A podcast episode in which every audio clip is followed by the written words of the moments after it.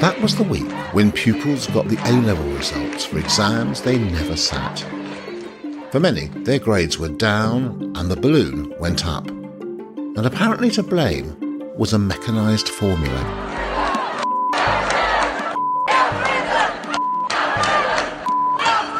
The voters elected Boris Johnson. They didn't elect an algorithm, and that is where they lost the trust. It was a like massive computer says no.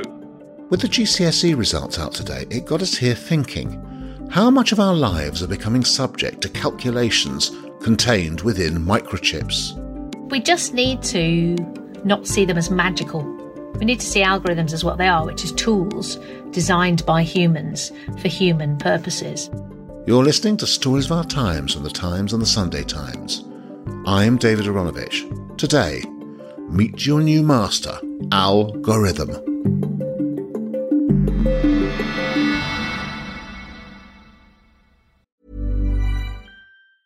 It's that time of the year.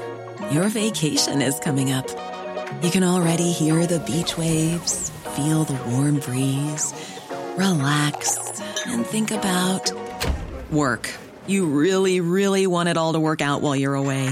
Monday.com gives you and the team that peace of mind. When all work is on one platform and everyone's in sync, things just flow wherever you are. Tap the banner to go to Monday.com. Hey, I'm Ryan Reynolds. At Mint Mobile, we like to do the opposite of what Big Wireless does. They charge you a lot we charge you a little. So naturally, when they announced they'd be raising their prices due to inflation, we decided to deflate our prices due to not hating you.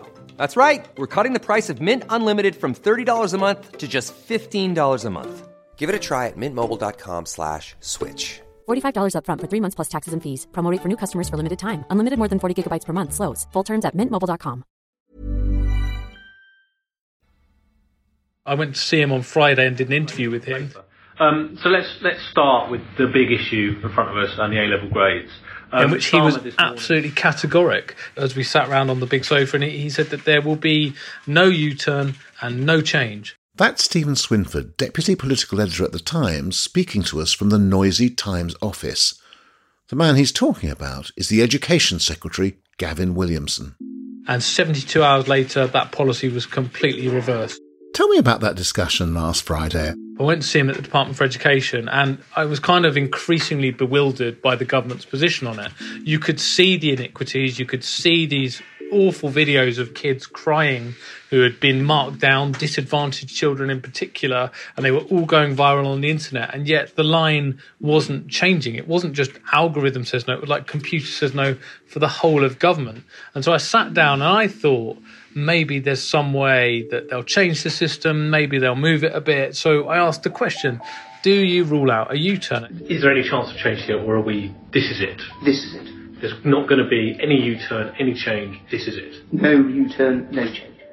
And he said categorically, he said that there will be no U turn. And he had contempt for what has happened in Scotland, which he said had led to no checks and balances and would lead to what he described as rampant grade inflation. And he said relying on teachers' predictions would erode the value of those degrees and of the grades. And in Scotland, he was basically saying that the grades that were being given out were worthless. What's happened in Scotland is you've got a system where there aren't any controls. You've got rampant uh, grade inflation and the fact that there hasn't been any controls and there's been no checks and balances uh, in that system. And it degrades at every single grade as a result of that. And it embeds unfairness into the system. And that employers wouldn't be able to rely on them.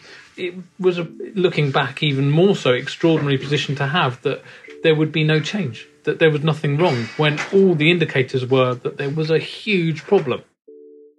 But what is an algorithm? Data whiz Timandra Harkness explains.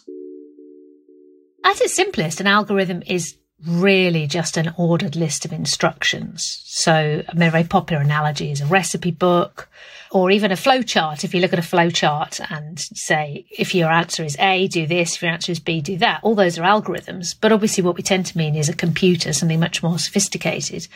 And it's starting to be a case of, well, what don't they do in our lives? Anything that you do with a computer or a smartphone is certainly using algorithms. You could you could treat a recipe for making omelette as an algorithm. It's like number one, break eggs. Number two, put eggs in pan. Number three, is omelette solid? If yes, turn it over. If no, let it cook another five minutes. Now, obviously, a computer algorithm is much more complex than that, and you write it in computer code. But it's essentially that. It's do this, do this, do this, and then there may be an if this, then that, and if that, then the other. I think the thing that algorithms is really good for is that they can process a lot more information than the human brain can hold. And so things on a mass scale, on a population scale, algorithms are brilliant for that because it really helps us to be able to predict what's going to happen on a population scale, on a mass scale. We want to know, you know, how many pensions will we need in 20 years time for all the pensioners or how many school places will we need in five years time? Things like that. It's very useful to be able to predict on a social scale what's going to be happening and what people will be doing. And statistics and algorithms are very good for that, actually, because it turns out that the, if you like, the more you zoom out of people, the more predictable we are. But the problems, I think, arise when you try and do that, but you try and apply it to individuals. Some of us first became aware of this algorithmic mischief when the A level results came out and thousands were machine allocated worse results than their teachers predicted, and than had seemed likely. But Steven Swinford has been following this story since the beginning of March.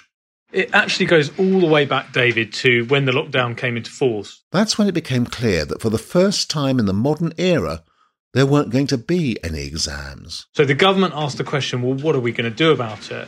And Gavin Williamson on the 23rd of March wrote to Ofqual, the exams regulator, saying that we're going to need a moderated system to ensure that there is no grade inflation. So at a very early stage, one of the government's biggest priorities was to avoid grade inflation to protect the kind of gold standard, as they see it, of A levels. And that seemed to be prioritised above everything from what we can tell. Why were they so bothered about that, given that there were so many other problems for students this year? I think they were worried that this government is supposed to have kind of real rigor for A levels, and they were worried about what had happened to GCSEs in the past. So they wanted to weirdly treat it like it was any other year, and for the exam results to be as similar as possible. And this is all the way back in March. So they had months to come up and devise this now infamous algorithm and to get it right. And they obviously failed totally to do that. Yeah, I'm just wondering the thing that has struck me is that, and we can all imagine what we would do if we were Secretary of State, but what I thought I might do if I was Secretary of State is say to them, have you modelled this through previous A level results? And if you have, where are the problems? Where can we expect the difficulties? Where are the things going to turn out that people don't necessarily expect and don't want?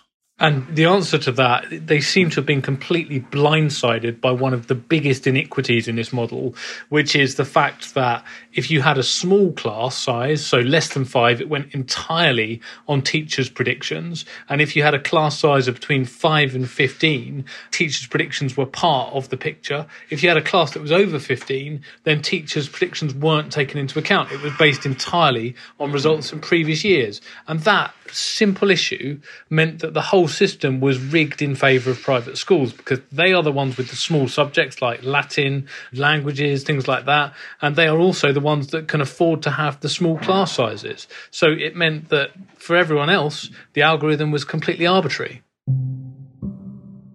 Now, so in those months leading up to um, last week, was there no process whereby the Department for Education and the Secretary of State had said to Ofqual, you must have modelled this, where are the problems?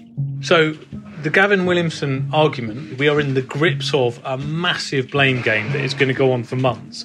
But he says. Every stage of, um, of this progress, when we've been talking with Ofqual, who consulted publicly on this system, is hammering home the simple message that we do not want to see a system where those children from the most disadvantaged backgrounds are, are disadvantaged as a result of this system.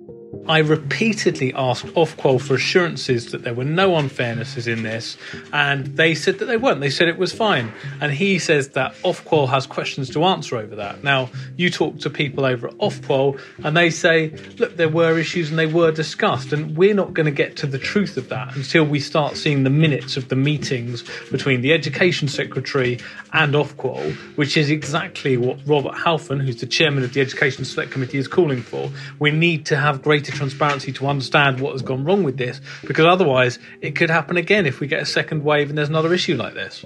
So, if I understand you correctly, the Secretary of State has been saying, I asked Ofqual and they said, no, no problems at all, don't worry about it.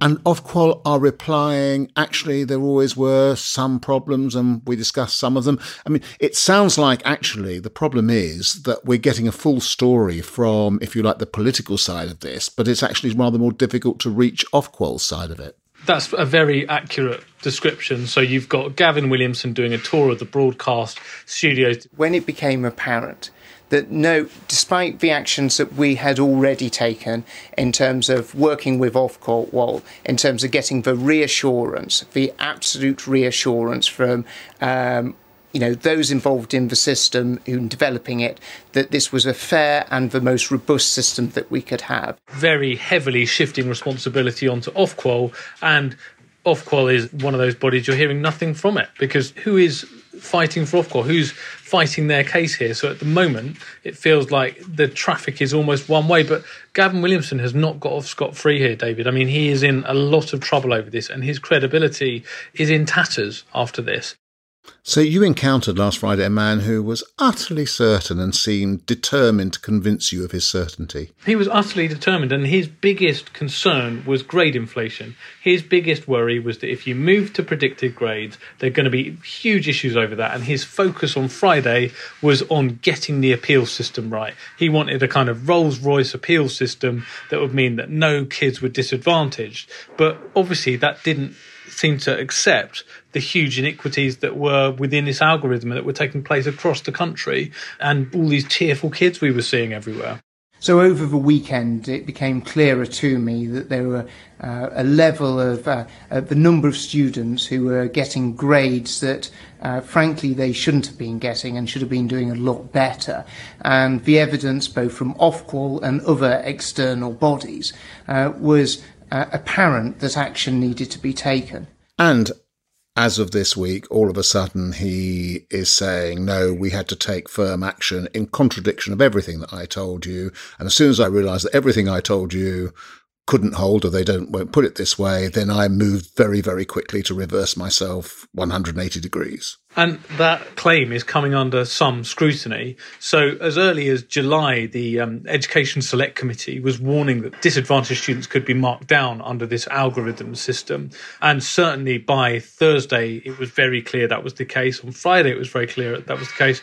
Gavin Williamson says that he only became fully aware of the inconsistencies in the model over the weekend, which does lead to very significant questions that Tory MPs across the piece are asking as to why this wasn't seen sooner. I mean, people were talking before the U turn that this is like the poll tax. This could be a huge issue for us unless we resolve it. It's a fundamental unfairness that suggests that the government is levelling down the country, favouring private schools, rather than levelling up, which is supposed to be the Prime Minister's mantra. Now, one of the peculiarities of this situation is the sudden intervention onto the political scene of this thing called the algorithm.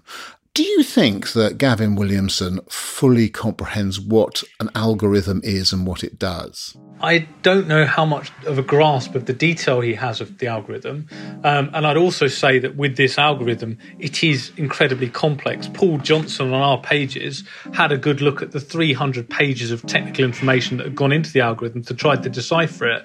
And even he, who's one of the country's most preeminent economists, admitted that he struggled with it. It is a dense document, but if anyone had gripped it, if it had been looked at properly, there's no doubt that they would have seen these inconsistencies in it. It's there in black and white that small class sizes will benefit more from teachers' predictions and that larger classes won't. I mean, that is pretty clear, and, and if he'd seen that, then he should have acted sooner, and, and that failure to do so has cost him dearly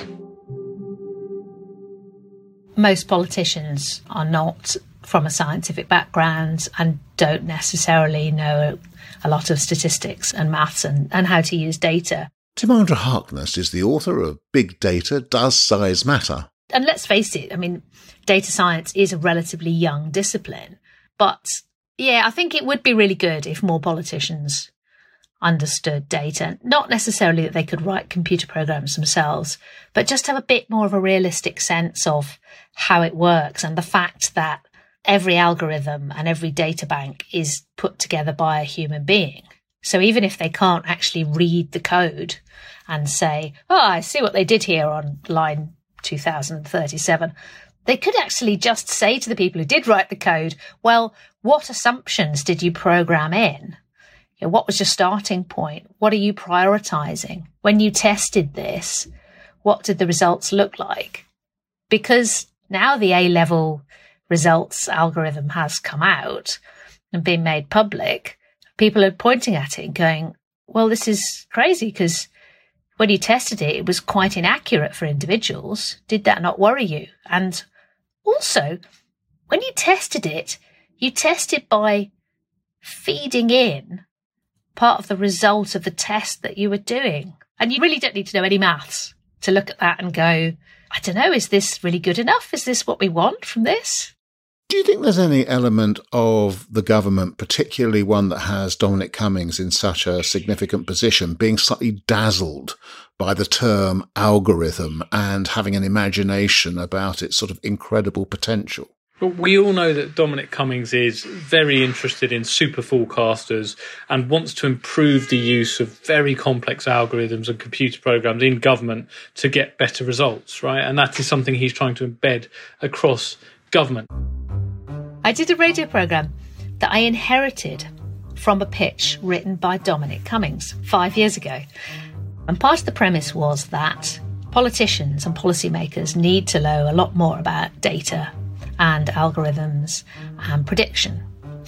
So I looked at what Dominic Cummings had written and said and thought about this.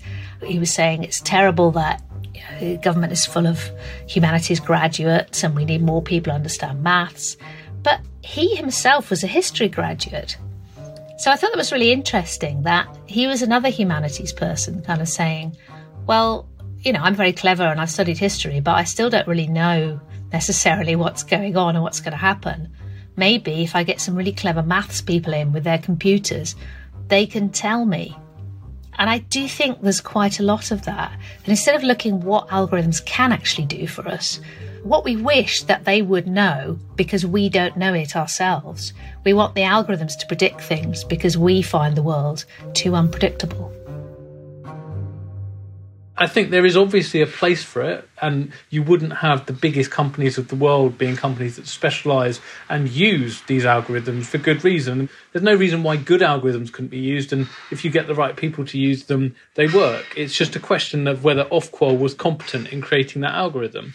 There was an issue where the Royal Statistical Society offered its help and support to Ofqual in helping to construct that algorithm, and Ofqual didn't accept that support, which seems utterly baffling in hindsight. And the kind of scale of the issue here, so it is an regulator, but obviously the issues with that algorithm and getting that algorithm right, you'd have thought they'd be asking for all of the support they could get with that. So, do you think this marks a really important moment, if you like, in the forward use of algorithms in government? I think it does. I think it, they will come under huge scrutiny if they're used in future. And I, I think the other thing that it reflects is the need for political grip. So clearly there has not been sufficient political grip here. It's one thing for Gavin Williamson to say, well, look, I asked Ofqual what the issues were. I was given assurances they were there, but others are pointing out that, well, actually, you should have interrogated it. You should have made sure that you'd gone through that algorithm, and there was a lack of grip here. So, regardless of the algorithm, the problems should have identified earlier, and that's come back to bite them. And I think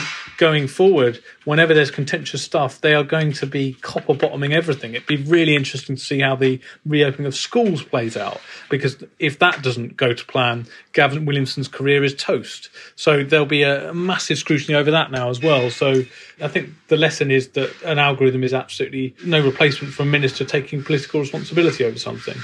In other words, it wasn't me, it was my algorithm, is not an argument that's really going to run. Um, and do you think it means that in the future, ministers are going to have to be much, much more familiar with how these things are constructed and what they actually mean than possibly they have been in the past. Absolutely. One former Secretary of State I was talking to today was saying, look, if Michael Gove had been Education Secretary, I have no doubt that he would have been in the weeds of this algorithm. He would have been going through the 300 pages in massive detail. And there's a real question of whether that happened here and whether that was actually looked at. So I think it's it's not just government that needs to change, but it's ministers that are going to need to change as well. In this blame game that we're getting, really interestingly, we've also heard at the Times that Jonathan Slater, the permanent secretary at DFE, is to be ousted. Now, we put this to DFE and they denied that he's going, but our sourcing on it suggested that he is, and that to some extent, as the blame game is played out, he could go. So you've got this position of who is responsible here? Is it Gavin Williamson? Is it Ofqual? Is it the algorithm? Is it the permanent secretary at DFE? The lines of accountability are all over the place at the moment. Maybe once they've all resigned and they've all gone, all that will be left will be the algorithm. the algorithm lives on. It's a shame we can't interview the algorithm, David, but there you go. now, excuse me, Al. Mr. Gorhythm, yes. meet your meet your new minister, Albert Gorhythm.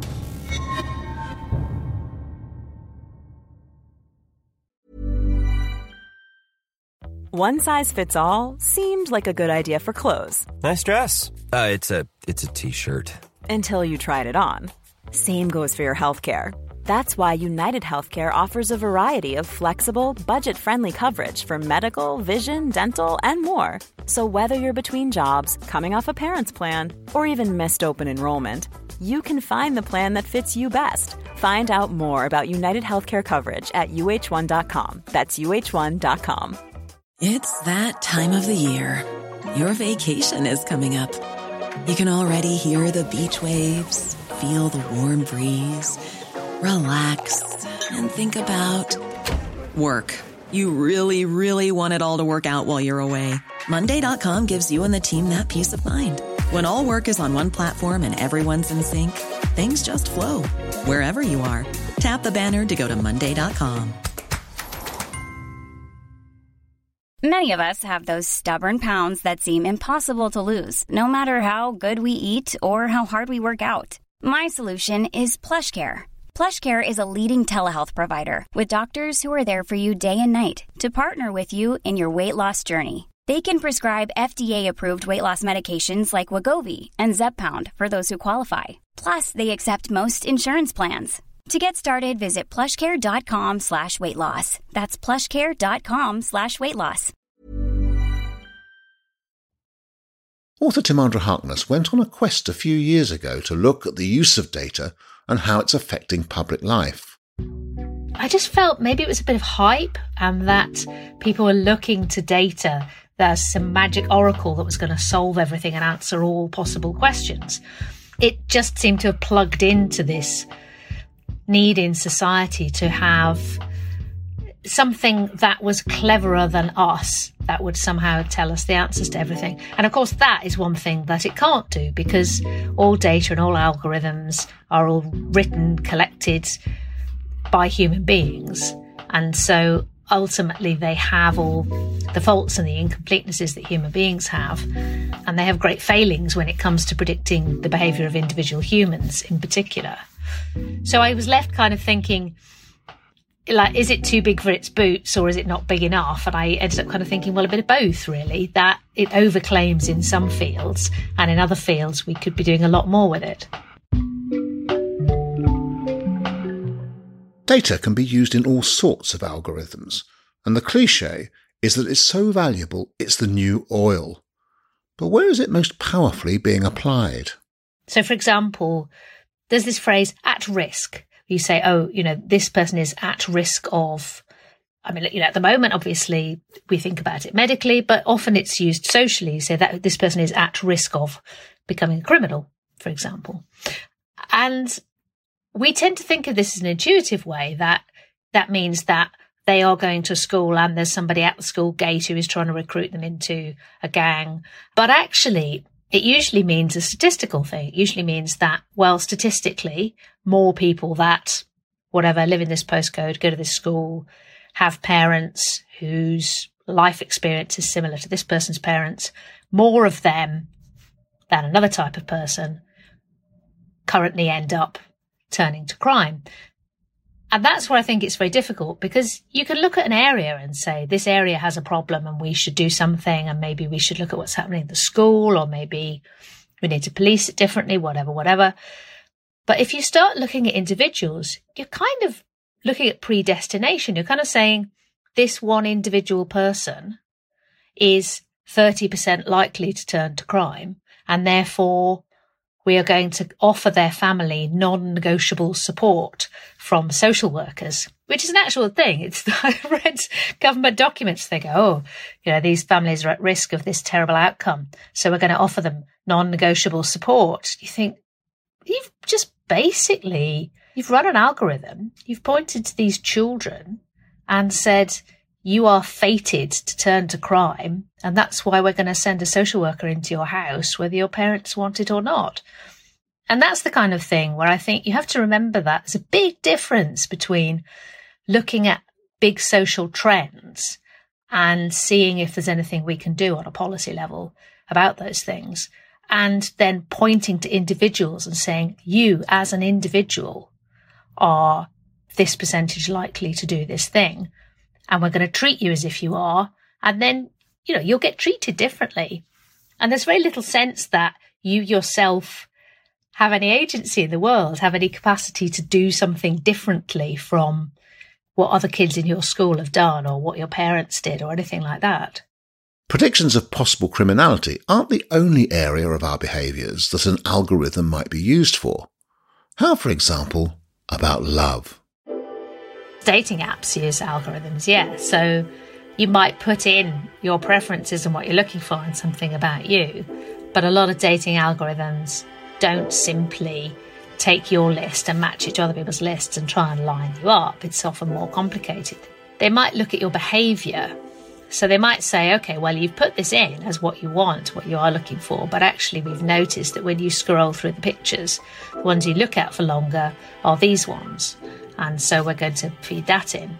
Or even more likely, well, people like you who are maybe your age group or whatever other you, things you put about yourself tend to have more successful dates with these kinds of people. So we'll show you more of these kinds of people, even if they're not particularly the kind of people you would actually normally prefer to date. But we're going to show you those because statistically, in the past, people like you have dated people like them. And of course, I mean, these things have consequences. You might find that you do end up going on a date with somebody that you wouldn't normally think of, and you find that they're really interesting. And so you have a lovely relationship that you wouldn't already have had. But you also might find that there is somebody on there that you would have got on well with, but the algorithm has decided that the statistical likelihood of you getting together with them is too low, so they never showed you their picture. I think it would be a mistake to say all algorithms are evil and we must never use them, because they can be really helpful. They're certainly very helpful on a big population scale. They can save a lot of time and trouble on an individual scale. I think the problem arises when we forget the limitations that algorithms have. We forget that they will basically do exactly what we tell them to. So sometimes we forget who has programmed this algorithm, who's made it, why are they using it, what have they programmed it for. So I think we just need to not see them as magical. We need to see algorithms as what they are. And a lot of them are really good tools and really clever. Algorithms can do amazing things for us, but we always have to remember that they're just tools designed and used by humans.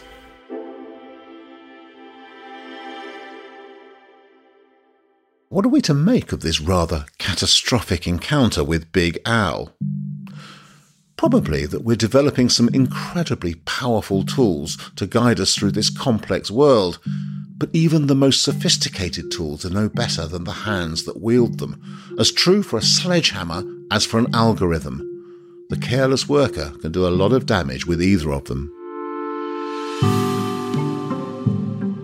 You've been listening to Stories of Our Times with me, David Aaronovitch, and my guests, the author Timandra Harkness and the deputy political editor of the Times, Steven Swinford. The producers were Edward Drummond and Poppy Damon, sound design was by Wei Dong Lin, and the music was by Breakmaster Cylinder and Ketzer. Tomorrow on the podcast, part three of Who Killed CJ Davis, our ongoing investigation with the Times crime reporter John Simpson. You can catch up with episodes one and two by searching for Who Killed CJ Davis in your podcast app, where the series is also available on the reporter feed. See you again soon.